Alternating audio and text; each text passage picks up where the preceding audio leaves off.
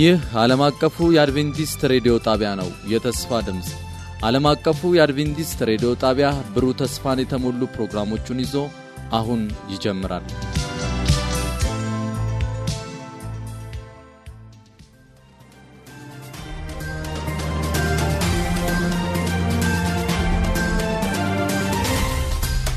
ሰው ከእግዚአብሔር አፍ በሚወጣ ቃል ሁሉ እንጂ በእንጀራ ብቻ አይኖርም ተብሎ ተጽፏል።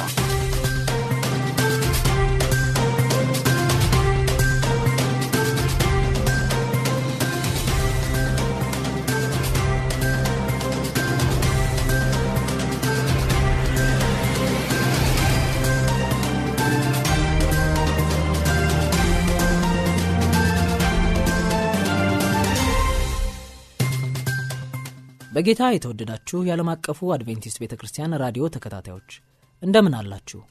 በዛሬው መሰናዷችን አገልጋይ ማሞ ጴጥሮስ መንፈሳዊ መልእክት ይዘውልን ይቀርባሉ።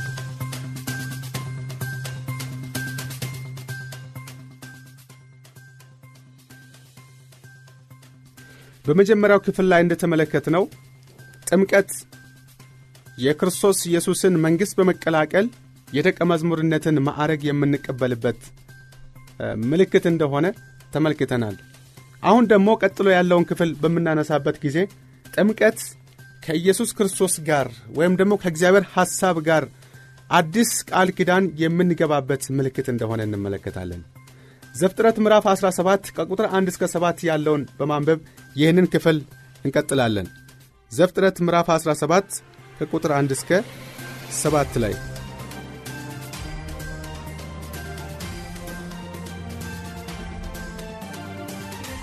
እግዚአብሔር ከአብርሃም ጋር የገባውን ቃል ኪዳን እንዲህ በማለት እናነባለን። አብርሃምም የዘጠና ዘጠኝ ዓመት ሰው በሆነ ጊዜ እግዚአብሔር ለአብርሃም ተገለጠለትና እኔ ኤልሻዳይ ነኝ፣ በፊቴ ተመላለስ፣ ፍጹሙም ሁን። ቃል ኪዳንንም በአንተና በእኔና በአንተ መካከል አደርጋለሁ፣ እጅግም አበዛሃለሁ አለው። አብርሃምም በግንባሩ ወደቀ። እግዚአብሔርም እንዲህ ብሎ ተናገረው፣ እነሆ ቃል ኪዳኔ ከአንተ ጋር ነው፣ ለብዙ አሕዛብም አባት ትሆናለህ። ከዛሬም ጀምሮ እንግዲህ ስምህ አብርሃም ተብሎ አይጠራ፣ ነገር ግን ስምህ አብርሃም ይሆናል፣ ለብዙ አሕዛብ አባት አድርጌሃለሁና። እጅግም አበዛሃለሁ፣ ሕዝብም አድርግሃለሁ፣ ነገሥታትም ከአንተ ይወጣሉ። ቃል ኪዳኔንም በአንተና በእኔና በአንተ መካከል ከአንተም በኋላ ከዘሬ ጋር በትውልዳቸው ለዘላለም ኪዳን አቆማለሁ ለአንተና ከአንተም በኋላ ለዘሬህ አምላክ ይሆን ዘንድ አለ። በዚህ ቦታ ላይ እግዚአብሔር ከአብርሃም ጋር ብዙ ጊዜ ቃል ኪዳኖችን ሲገባ እንደተመለከትን ሁሉ በዚህም ቦታ ላይ ቃል ኪዳንን ከአንተ ጋር ከዘሬህም ጋር አቆማለሁ አለ። ይህ ቃል ኪዳን ምንድን ነው? በብሉይ ኪዳን ዘመን ግዝረት በአብርሃምና በእግዚአብሔር መካከል የነበረው ቃል ኪዳን ግንኙነት ምልክት ነበረ። ይህን ቃል ኪዳናቸውን ላለማፍረስ እግዚአብሔርና አብርሃም የገቡት ቃል ኪዳን ምንድን ነው? እግዚአብሔር አዲስ ኪዳን ሲሰጠው የመገረዝን ሥርዓት ለአብርሃም ሰጥቶታል። አብርሃማዊው ኪዳን መንፈሳዊና ብሔራዊ ገጽታዎች ነበሩት። አንደኛ ግዝረት የብሔራዊ ማንነታቸው መለያ ነበር። እስራኤል የተባለው ሕዝብ ወይም ደግሞ አብርሃማውያን የተባሉ ሕዝቦች ከሌሎች አሕዛብ የሚለዩበት መለያቸው ግዝረታቸው ነበር። አብርሃም ራሱና በቤተሰቡ ውስጥ ያለው ዕድሜያቸው ከስምንት ቀንና ከዛ በላይ የሆነ ወንድና ወንድ ልጆች በሙሉ መገረዝ ነበረባቸው። ቅድም ባነበብነው የዘፍጥረት ምዕራፍ 17 ከቁጥር 10 እስከ 14 ያለውን ስናነብ ማንኛውም ያልተገረዘ ወንድ ኪዳኑን ስላፈረሰ ከእግዚአብሔር ሕዝብ መካከል ተለይቶ ይቆረጣል አለ እግዚአብሔር። ዘፍጥረት ምዕራፍ 14 ቁጥር 14 ላይ ስንመለከት ቃል ኪዳን የተፈጸመው በአብርሃምና በእግዚአብሔር መካከል ስለሆነ አዋቂ የሆነ ሰው የዚህን መንፈሳዊ ጎን ያሳያል። የእግዚአብሔር የአብርሃም መገረዝ እርሱ ከዚህ በፊት ያለፈበትን ጽድቅ በእምነት ልምምድ አመለከተ፣ አረጋገጠም። የእርሱ መገረዝ ከመገረዙ በፊት የነበረው የእምነት ጽድቅ ማኅተም ነበር። ከመገረዙ በፊት ያመነበት እምነት ማኅተም የተቀበለው ወይም ደግሞ የተረጋገጠለት በተገረዘ ጊዜ ነበረ። እንዲሁም ደግሞ አማኞች ካለማመናቸው በፊት የነበሩበትን ሕይወት ትተው በእምነት እግዚአብሔርን ኢየሱስ ክርስቶስን የግል አዳኛቸው አድርገው በሚቀበሉበት ጊዜ ያን የተቀበሉበትን እምነት የሚያረጋግጡት ማኅተም ምልክት የሚሆንላቸው በጥምቀት የእግዚአብሔርን መንግሥት በሚቀላቀሉበት ጊዜ ነው። ይህንን ሐሳብ ለመመልከት ሮሜ ምዕራፍ አራት ከቁጥር 11 ላይ እንመለከታለን። ነገር ግን ነገር ግን ግዝረት ብቻውን እውነተኛ ወደ ሆነው ወደ ኪዳኑ መንፈሳዊ አቅጣጫ ለመግባት ዋስትና አልሆነም ነበረ። እንደምንመለከተው የአብርሃም ዝርያዎች ሁሉም ተገርዘዋል። ቅድም አስቀድመን እንዳየነው በአንደኛ ቆሮንቶስ ምዕራፍ 10 ከቁጥር 1 ጀምረን ስንመለከት እነዛ በምድረ በዳ ያለቁ ሕዝቦች በሙሉ የተገረዙ ነበሩ፣ የተጠመቁ ነበሩ፣ የተገረዙ ነበሩ። ይሁን እንጂ ዋስትና ለድነታቸው ዋስትና ሊሆንላቸው አልቻለም።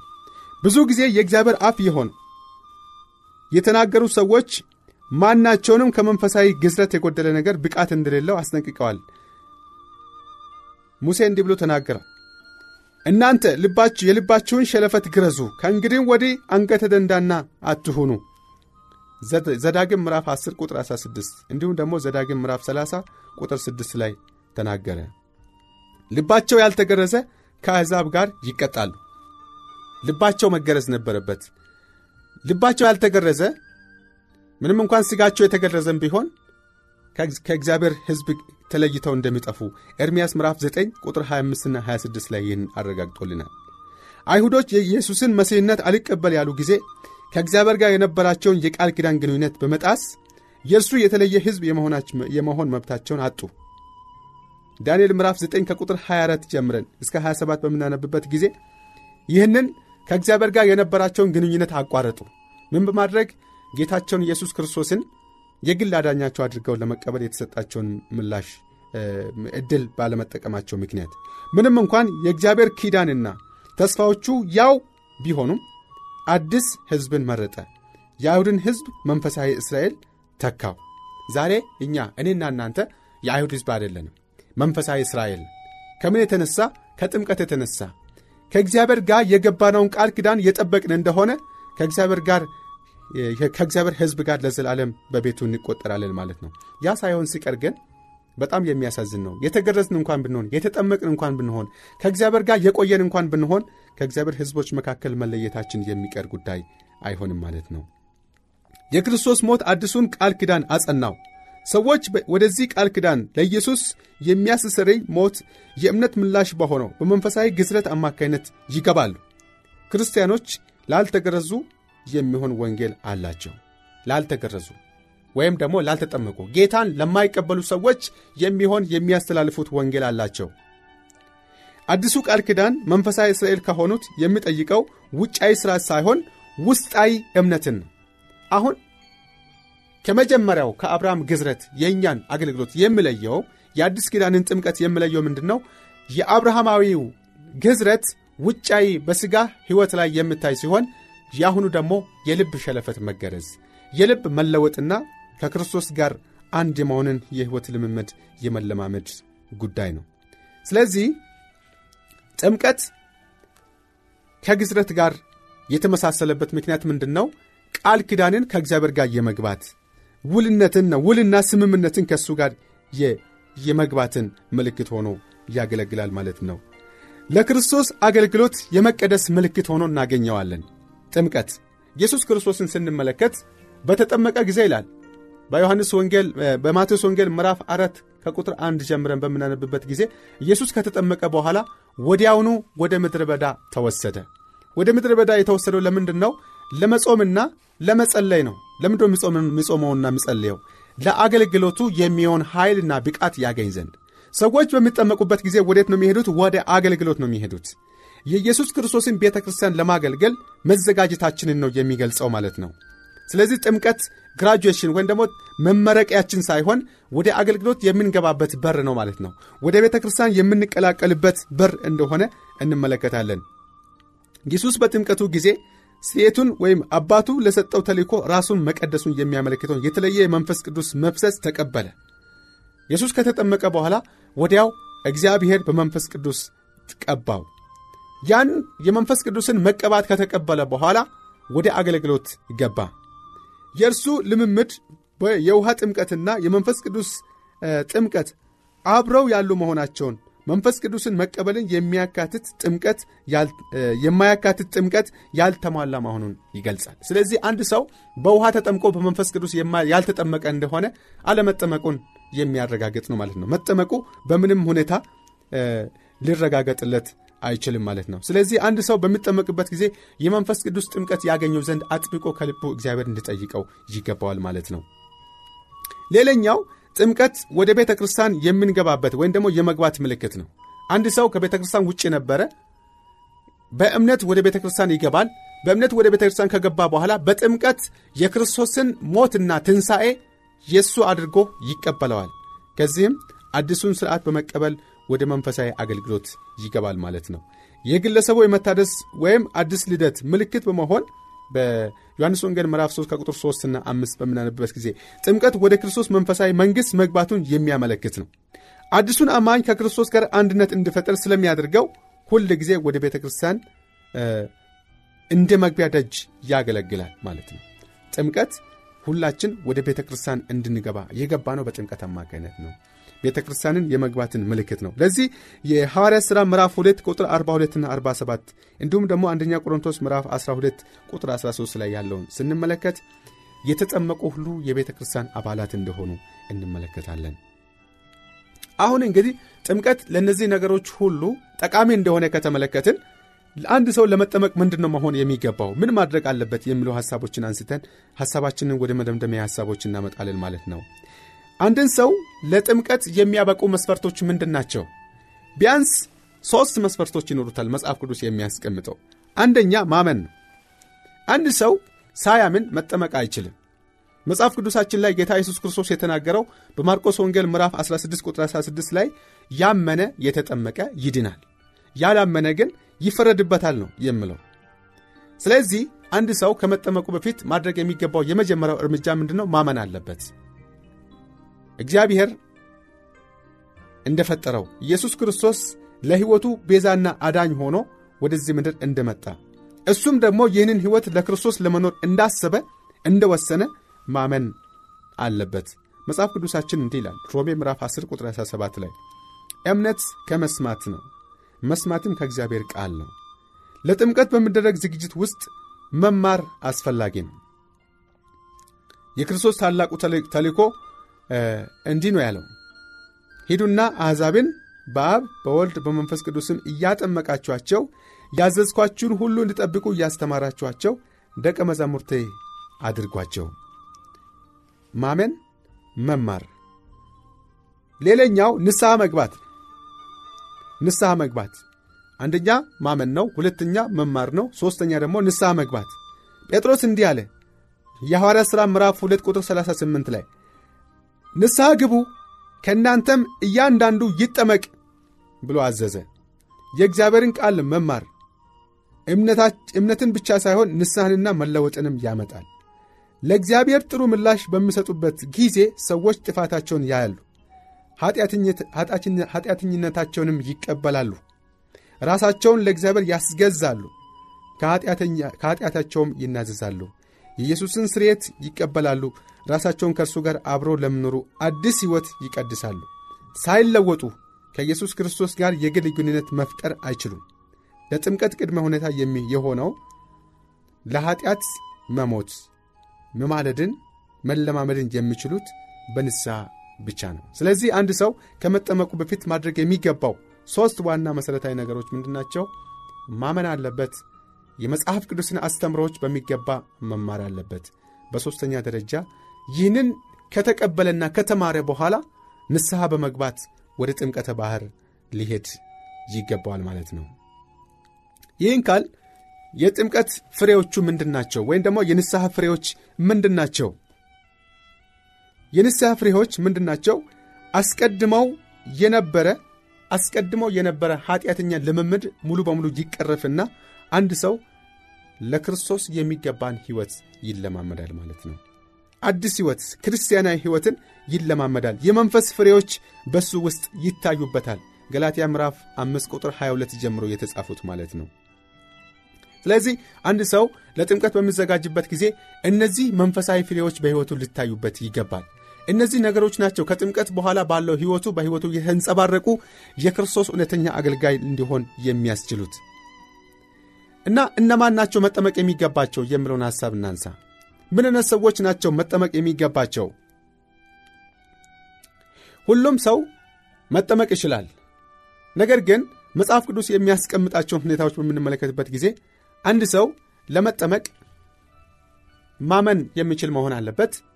መማር የሚችል መሆን አለበት። ንስሐ ለመግባት የሚችል መሆን አለበት።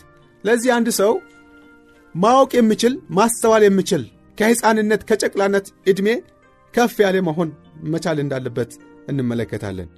ይህ ማለት ደግሞ እግዚአብሔር ትንንሾች ሕፃናት የእሱ ልጆች ሊሆኑ እንደማይችሉ ተናግሯል ማለት አይደለም። እንደውም ጌታ ኢየሱስ ክርስቶስ እንዲህ ተናግሯል። ሕፃናትን ወደ እኔ ይመጡ ዘንድ አትከልክሏቸው፣ ተዋቸው፣ መንግሥተ ሰማያት እንደነሱ ላሉ ናትና ብሎ ተናግሯል። ሕፃናት ሊማሩ፣ ሕፃናት ሊለማመዱ፣ ሕፃናት ሊኮተኮቱ ይገባቸዋል።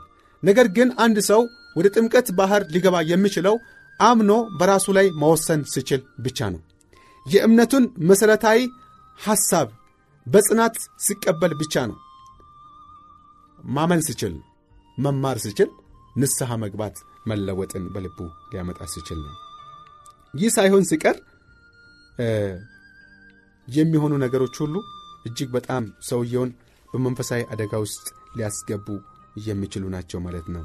ስለዚህ የተወደዳችሁ የጌታ ልጆች ስለ ጥምቀት በምናነሳበት ጊዜ ሌላ ምንም ነገር መናገር አይደለም።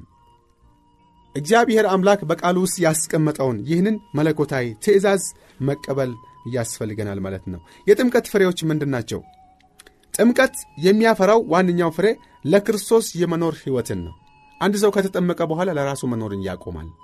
ኀጢአተኛ ልምምዱን መለማመድ ያቆባል። ግቦቹና ምቾቶቹ በራስ ላይ ሳይሆን በክርስቶስ ላይ ያተኩራሉ። እንግዲህ ቆላሲስ ምዕራፍ 3 ቁጥር 1 እና 2 ምንድን ነው ምለው? እንግዲህ ከክርስቶስ ጋር ከተነሳችሁ ክርስቶስ በአብ ቀኝ ተቀምጦ ባለበት በላይ ያለውን እሹ፣ በላይ ያለውን አስቡ እንጂ በምድር ያለውን አይደለም። ስለዚህ አንድ ሰው ሐሳቡ ምድራዊ ከሆነ ያስቀድሞ ከጥምቀት በፊት በነበረው ሕይወቱ አሁን ሐሳቡ ሰማያዊ ይሆናል ማለት ነው። ጥምቀት ማለት ክርስቲያን ሊደርስበት ከሚችለው ከፍተኛ ደረጃ ላይ መድረስ ማለት አይደለም። በመንፈሳዊነት እያደግን ስንሄድ በእግዚአብሔር የብዜት ዕቅድ ውስጥ ሌሎችን ለማገልገል ክርስቲያናዊ ጸጋዎችን እናገኛለን እና የመጀመሪያ እርምጃ ማለት ነው። ለአገልግሎት የመጀመሪያ እርምጃ ጥምቀት። ከዛ በኋላ በየቀኑ እያደግን ራሳችንም እየጎለበትን ለሌሎችም የምስክርነትን ሕይወት የምንለማመንበት ነው። ሁለተኛው ሁለተኛው ፍሬ ለክርስቶስ ቤተ ክርስቲያን የምንኖረው ሕይወት ነው። እኛ ለብቻችን ተገንጥለን ወይም ደግሞ ተነጥለን ያለን ሰዎች አይደለንም። የክርስቶስ ቤተ ክርስቲያን አባላት እንሆናለን። እንደ ሕያዋን ድንጋዮች የእግዚአብሔርን ቤተ መቅደስ እንሠራለን።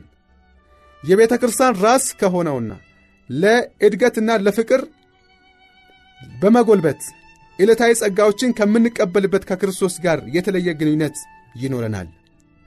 አባላቱ አዲስ ለተጠመቁ ኃላፊነት በሚወስዱበት የቃል ኪዳን ማኅበረሰብ ውስጥ ኃላፊነቶች ይኖሩናል።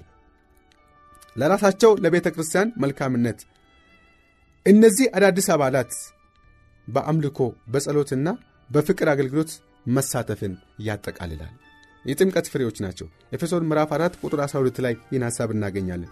የመጨረሻው ፍሬ የመጨረሻው ፍሬ በዓለም ውስጥና ለዓለም የምኖሩት ሕይወት ነው።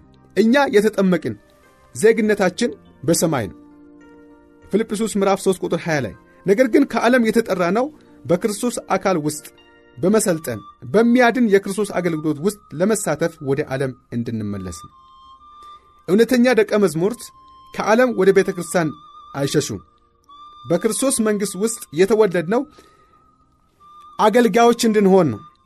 ለጥምቀት ቃል ኪዳናችን ታማኝ መሆን ሌሎችን ወደ ጸጋው መንግሥት መምራትን ያጠቃላል። የተጠመቅነው ሌሎችን ወደ ጥምቀት ልናመጣ፣ ሌሎችን ወደ ክርስቶስ የአዳኝነት ሥራ ውስጥ ልናመጣቸው፣ የሌሎችን ሕይወት ከሞት ወደ ሕይወት እንዲመለስ ለማድረግ ነው። ዛሬ በእርሱ እርሱ በልግስና ስለሰጠን የተትረፈረፈ ሕይወት እንድንገባ እግዚአብሔር በጉጉት እየጠበቀን ነው። አሁንም ለምን ትዘገያለህ አለ ፊልጶስ ተነሳና ስሙን እየጠራ ተጠመቅ ከኀጢአትም ታጠብ። የሐዋርያት ሥራ ምዕራፍ 22 ቁጥር 16 ላይ ጳውሎስ የተናገረው ቃል እኛም ዛሬ ልክ እንደ ጳውሎስ የተጠመቅን ጳውሎስ ተጠመቀ ከዛ በኋላ ብዙዎችን ወደ እግዚአብሔር መንግሥት ሊመልሳቸው በእግዚአብሔር ፈቃድ ተነሳሳ። እኛም የተጠመቅን ለሌሎች እንድንሠራ እግዚአብሔር አምላክ ኃላፊነትን ሰጥቶናል ማለት ነው። የተወደዳችሁ የእግዚአብሔር ልጆች እግዚአብሔር አምላክ ባስቀመጠልን በዚህ የተቀደሰ አገልግሎት ውስጥ ስናልፍ ጥምቀት ማለት ምን እንደሆነ በትክክል በማስተዋል የእግዚአብሔርን ሐሳብ በእኛም ሕይወት እንዲሁም በቤተ ክርስቲያን። አልፎም ደግሞ በማኅበረሰብ ውስጥ የክርስቶስን ማንነት መኖርን እንድንችል እግዚአብሔር አምላክ ጸጋውን ያብዛለን በዚህን ሰዓት ያለንን ይህንን ክፍል በጸሎት እንደመድምና ወደሚቀጥለው ክፍል እናመራለን። እንጸልይ። የሰማይ አምላክ ስላደረክልን መልካም ነገር ሁሉ ስሜህ ይባረክ። አሁንም ስላስተማርከን ስለ መከርከን እናመሰግናሃለን አሁንም እኛ የተጠመቅን ለሌሎች ደግሞ መዳን መሥራት እንድንችል ጸጋ ይብዛለን የተጠመቅንበትን መጠመቅ በእምነት አጽንተን በመያዝ ለእግዚአብሔር ክብር የሚገባን ሕይወት መኖር እንድንችል እርዳን። ጸሎታችንን ስለ ሰማ ቃልህን ስላከበርክ ኢየሱስ ክርስቶስ በእኛ መካከል በእውነት ስለ ተገለጠ ተመስገን። በሰላምህ እስከ መቀጥለው ጊዜ አንተ ጠብቀን። በጌታችን በኢየሱስ ስም አሜን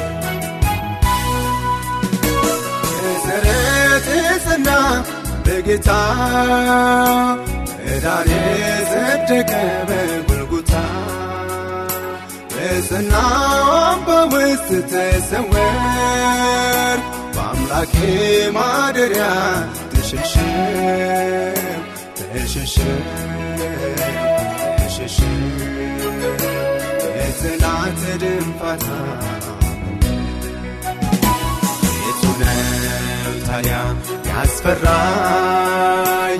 ምንድነው ከቶ ሚያሰጋኝ ማንስ ነው ከፍቅሩ የለየኝ? አምላኬ ለክብሩ መረጠኝ መረጠኝ መረጠኝ። ጌታዬ ለክብሩ እንደ ሰማው በጆሮዬ ስለሱ አይቻለሆኑልኝ ንጉሡ ዘመኔ ኖራለው በደስታ ድል በድል አድርጎኛል ጎልጎታ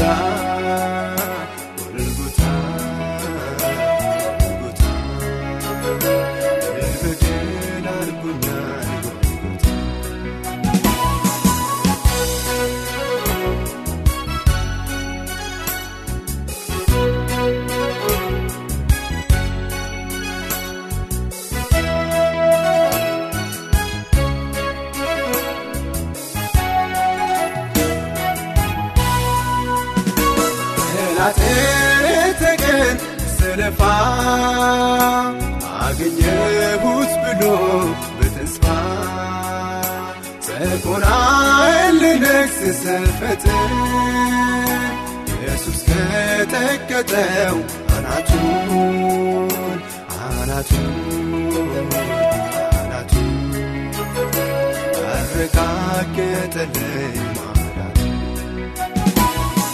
ነው ታዲያ ያስፈራኝ?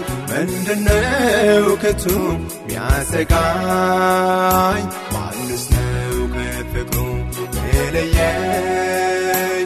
አምላኬ ለክብሩ መረጠኝ መረጠኝ መረጠኝ። ጌታ ጌታዬ ለክብሩ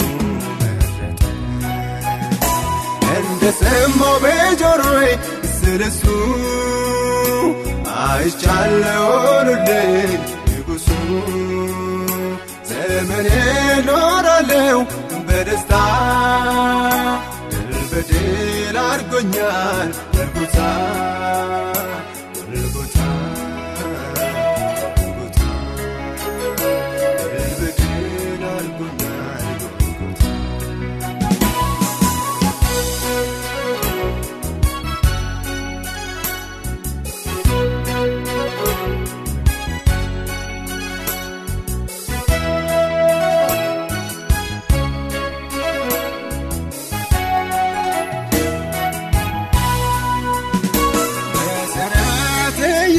ዝሆነለይ በሰናዋልፍላይ ዓቆመይ ንፋሱ ብነፍስ ኣልስጋም ለጉርፉ ማትለክለይ ኣልባባ ኣልባባ ኣልባባ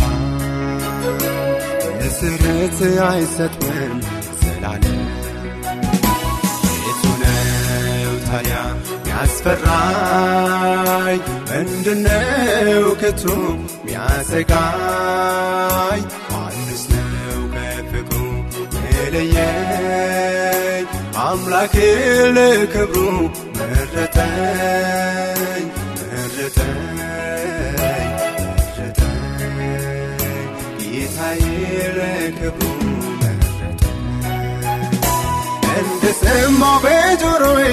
ስለሱ አይቻለሁ ኑልኝ ንጉሡ ዘመኔ ኖራለሁ በደስታ። ድል አድርጎኛል አድርጎኛል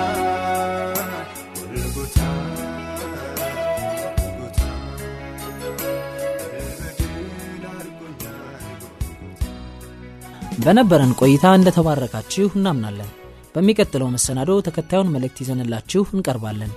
ያላችሁን አስተያየት በመልእክት ሳጥን ቁጥር 145 በስልክ ቁጥራችን ደግሞ በ011 551 11 99 ወይንም በ09 10 82 81 82 ላይ በቃል ወይንም በጽሑፍ መልእክታችሁን ብታደርሱን ልናስተናግዳችሁ ዝግጁ ነን። የተስፋ ቃል ለሁሉም